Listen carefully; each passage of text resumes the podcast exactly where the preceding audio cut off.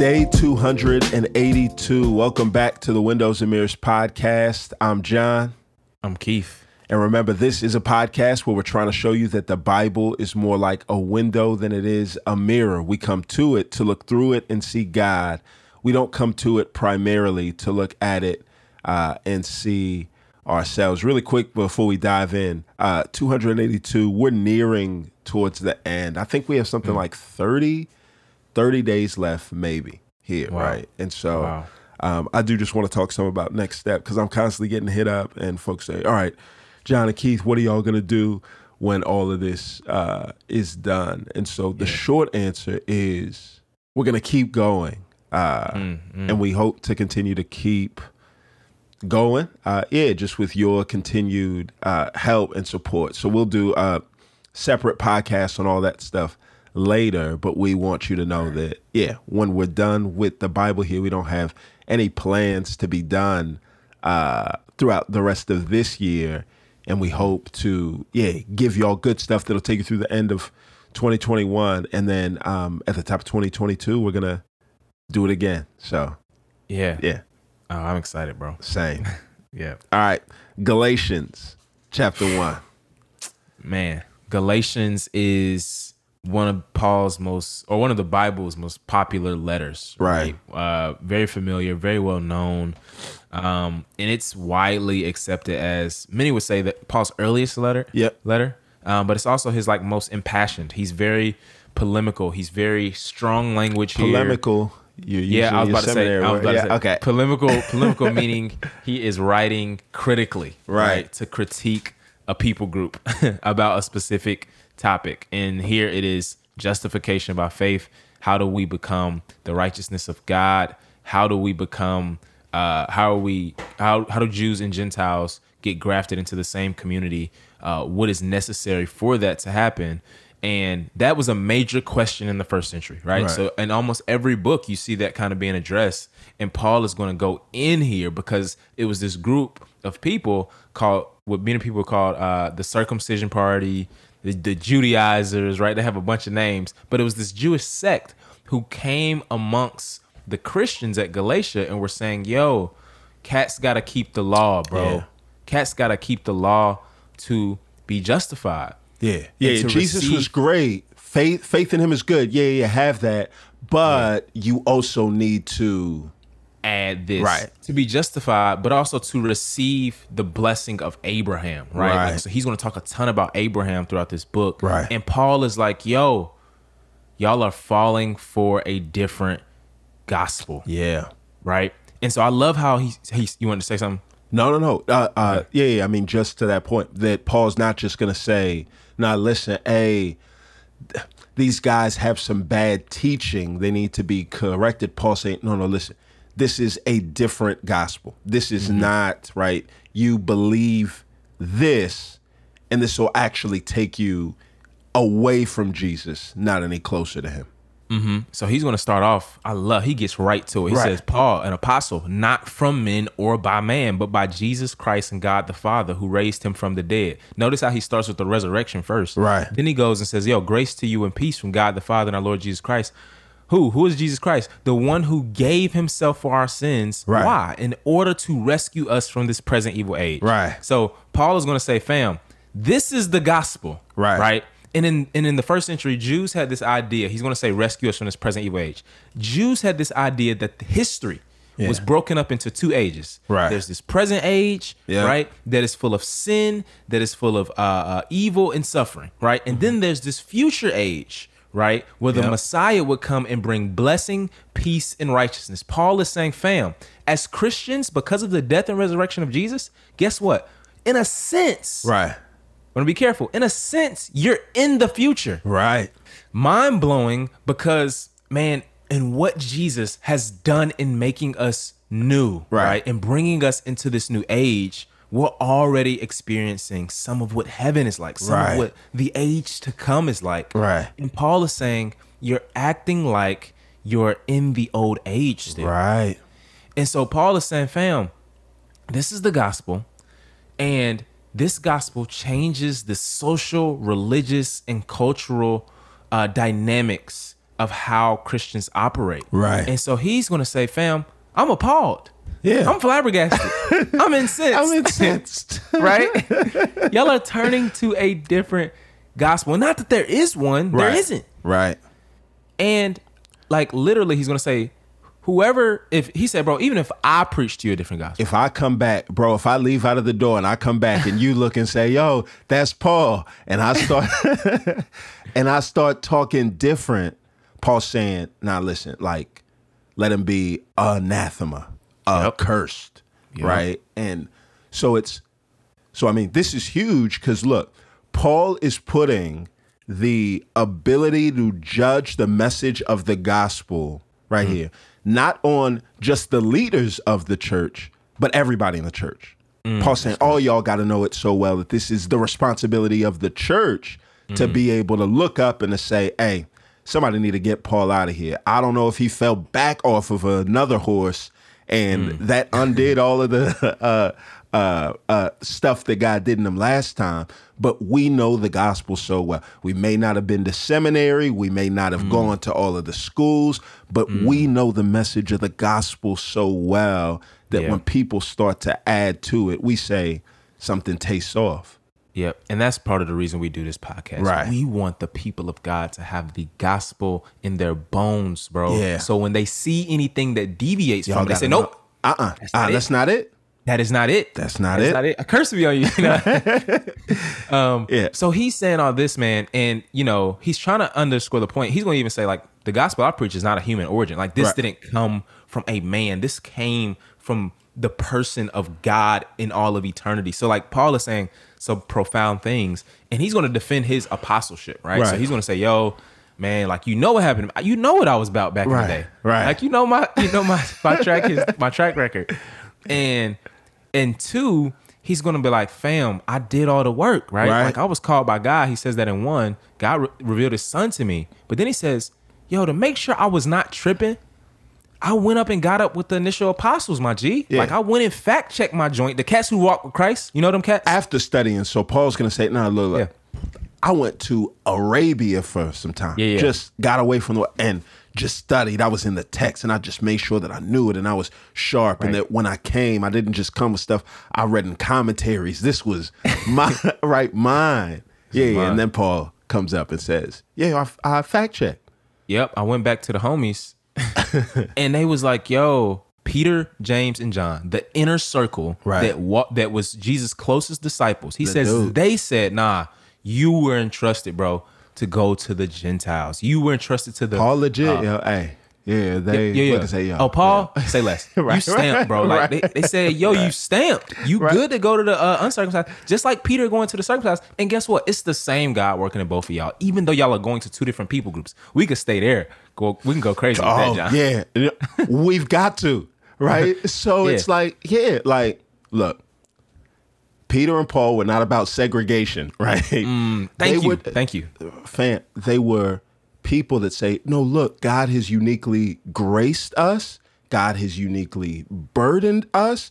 God has uniquely equipped and resourced us. And so look, we're all we're all a part of one family. However, uh, Paul's like, man, I've got a particular burden to go to the Gentiles because right now at this time, people were staying away from the Gentiles like they had cooties. Peter's even going to do the same thing. And Paul's going to say, I want to go where nobody else goes. And it's not that I hate Jews. Jews mm-hmm. can come with me. My team is made up of Jews. Timothy mm-hmm. came through, right? So, but Paul's going to say, no, no, no, but what I want to be about this mission and I mm-hmm. want us to have unity as it relates to what it is that we're trying to do here, right? Solidarity around a mission is not the same thing as segregation, right? Mm, and mm. so, yeah. Absolutely. And you know what's so crazy? And we talked about this literally, I think yesterday or two days ago, bro. How Paul is going to say, in the midst of this defending of his apostleship, and Right. his commissioning by the mother church at Jerusalem, mm. he's going to say, Yo, they said, Paul, do not forget the poor. Yeah. We tend to think, not we, as in everybody, let me not say that. Some people tend to think that the mission of the church to like the church is or, or the poor is an add- addendum to the church's mission. Paul is saying, fam, it was integral to it. Right. Right. In the midst of all that they they told me, they said, do not forget the poor. It's so uh kind of comforting that Paul would, yeah, mention that here in the midst of this deep and dense argument. Yeah. Oh man, we could do so much with Yep. that. But we and so yeah. And so in other words, the reason Paul brings this up, bro, is because he's saying if anybody knows what it means for Gentiles to be in the church, it's me. me. Right, right. Like it's it's me. Yeah. I was commissioned for this. So he says, you know what? Let me let me give you a real life example. Peter was on some wildness and I got at his neck. I got at him, bro. I went at him. Yeah. He's like, bro, let me tell you. After Acts 10, after Christ said, get up and kill and eat, Peter never touched pork in his life. But every time I came to his crib, this brother had barbecue sauce on his fingers. It it smelled of ribs and pork chop and pork loin. Peter got down on some pork. Peter knew like all the barbecue sauces, the vinegar based joints, the ketchup ones. Peter was dry rubbing his joints. Peter knew pork and he loved it. Yeah. Peter loved pork. Mm-hmm. And then, bro, I came one time and what made me really mad uh, was that the Jews came in and Peter started to act like he didn't eat pork. Like he was appalled by it and disgusted by it. Peter pulled out the wet naps, wiped off his hands real quick, Yeah. and went away from the Gentiles.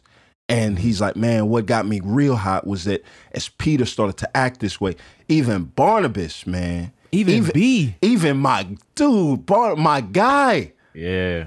Was led astray. And so Paul's like, nah, yo, yo, I can't have. it. Peter was acting, and look at this. Paul didn't just say, no, no. Peter had an um, ethical and philosophical difference. Paul's going to say, no, no. Peter was acting in a way that wasn't in step with the gospel. And he's going to use the words Peter stood condemned. Yep. Peter wasn't acting the gospel, right? Don't tell me what you believe about the gospel. Hmm. Paul's saying, I want you to behave the gospel. And Peter wasn't. so Paul's like, I didn't just pull him to the side and say, yo, let's talk in private. Paul's hmm. like, I had to rebuke him to his face. I got at his neck in front of everybody. So everybody knew that I wasn't scared of him, but everybody else could learn, no, no, no, this ain't the way that we roll. Absolutely. Yeah. Peter was they were deviating from the truth of the gospel. In what way is Paul defining the gospel that if Peter doesn't eat with Gentiles, that he is deviating from the truth of it? Right. Right. And so Paul is going to go into what people say his thesis statement is 215 through 21. He's Right. going to say, yo, like we are Jews by birth and not Gentile sinners. And yet because we know Right. who is the we? Jews. He's like, in other words, a right-minded Jew in this time would have understood that you are not saved or justified by keeping the law. Right. And then he's like, yo, like, fam, we know this, right? And so Right. because we know this, we have put our faith in Christ Jesus. Right. And so Paul is saying like this Jew-Gentile relation, remember, Jew and Gentile relation in this time is not just spiritual. Many people think it's just, oh yeah, you know, Jews believed in Yahweh, Gentiles didn't. So Right. it's just the spirit. Paul is saying, fam, this was a very much a cultural and an ethnic thing as well. Right. And so for Paul to say like to not eat with Gentiles is deviating from the gospel, Paul is saying you're missing it, bro. Right. Mm. Like you're missing what God is trying to do in making us a family. Right. So you know what he's going to do? He kills it. In Yeah. three, he says, fam, y'all don't really want this this work. Right, right. because he says, yo, I'm gonna stop defending my apostleship and I'm gonna just defend the gospel, Gospel. Mm. I'm gonna defend the gospel itself. Yeah. So guess what? Y'all talking about the law? Y'all don't go back far enough Yep. That's right? it. Y'all, Right. y'all didn't y'all didn't going back far enough. I'm gonna go to Abraham. Abraham. Right. Because that's where it all started. Yes. And you know why his argument is so potent, bro?